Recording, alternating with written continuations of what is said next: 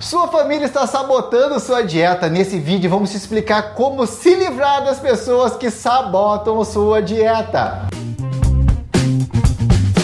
Lado está o nutricionista Ney. O Ney é mestre, é escritor de livro. Ney, me diga uma coisa. Eu vi que você colocou um post no Instagram dando uma dica de como se livrar das pessoas que estão sabotando a sua dieta.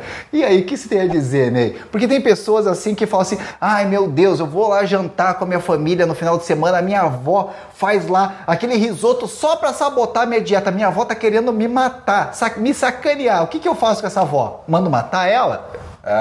Se livre da dieta, não se livre da sua avó.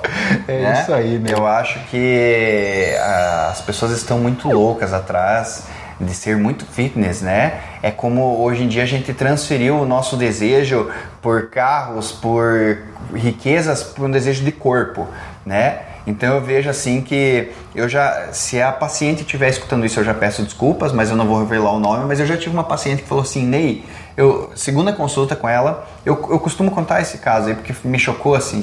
Foi na segunda consulta eu falei, daí fulana, como é que foi a tua dieta? E ela falou assim, ai Nutri, você vai ficar orgulhoso de mim. Eu fui no casamento da minha irmã e levei minha marmitinha. Putz! E eu falei, a nutrição ela não é isso.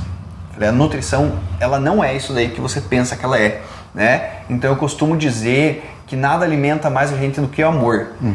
né? E às vezes o jeito da tua avó, do teu marido, da tua esposa demonstrar amor é na mesa, é o jeito, a gente é ancestral, a gente gosta de ficar em volta da fogueira. Valorizar isso. Nada contra você uma vez que outra poder dizer não, né? Você não pode ser permissivo também todas as vezes se você está no processo de reeducação alimentar, Sim. né? Mas eu costumo dizer que pensando a longo prazo, essas escapadelas que são necessárias, porque somos seres gregários, sociáveis, elas na verdade ajudam a gente a manter a dieta, porque Sim. você não entra num terrorismo só assim, não, agora eu tô de dieta, não me chamem para nada. Não, eu tô de dieta. Essa dieta vai durar mais ou menos uns 30 anos.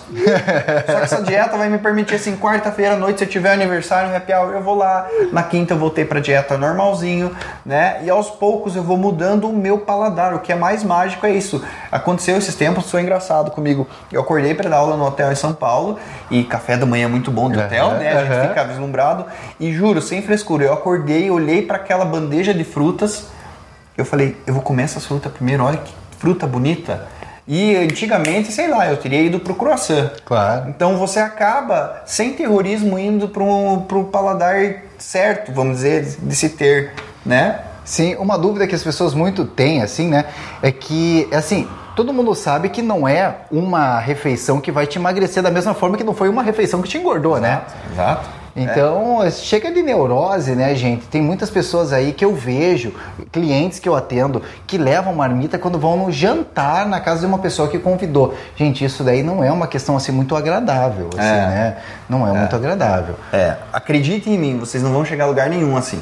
Nem eu dou uma dica de nutrição para os meus clientes, e agora você vai me dizer se estou certo ou errado, né? O cara fala assim: "Ai, mas eu adoro tomar vinho. Eu vou nessas festas e adoro tomar vinho, tomar chopp, tomar cerveja". Eu falo para ele assim: "Ah, toma uma garrafa de água antes de tomar o chopp, né? Pelo menos você não vai tomar o chopp com sede, né? É isso mesmo. Eu não estou invadindo a profissão. Não, né?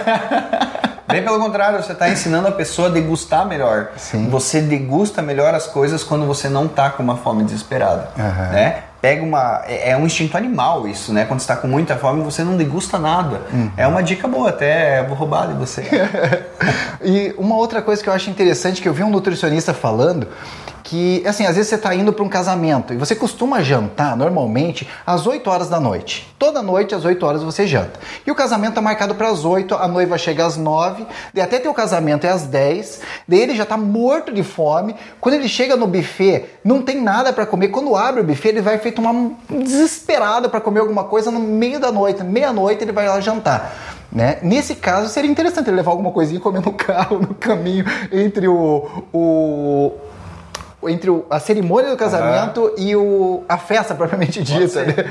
Porque às vezes a pessoa fica tão desesperada assim que às vezes ela não sabe que horas vai ser servido é, o jantar, né? É. E comer escondido, né? É, no é, carro. Não, tem os dois, por isso que eu, eu falo da questão da individualidade. Eu já prefiro chegar com fome no buffet. eu, pô, tô no casamento, né? Vai ter um filé mignon, vai ter não sei o que. Eu quero chegar varado de fome mesmo. Agora tem gente que a fome incomoda. Uhum. Levar umas castanhinhas, uma barrinha de proteína até dá. Eu prefiro deixar arder mesmo. eu fico insuportável quando tô com fome, cara. Até aquela propaganda do Snickers lá é, combina comigo.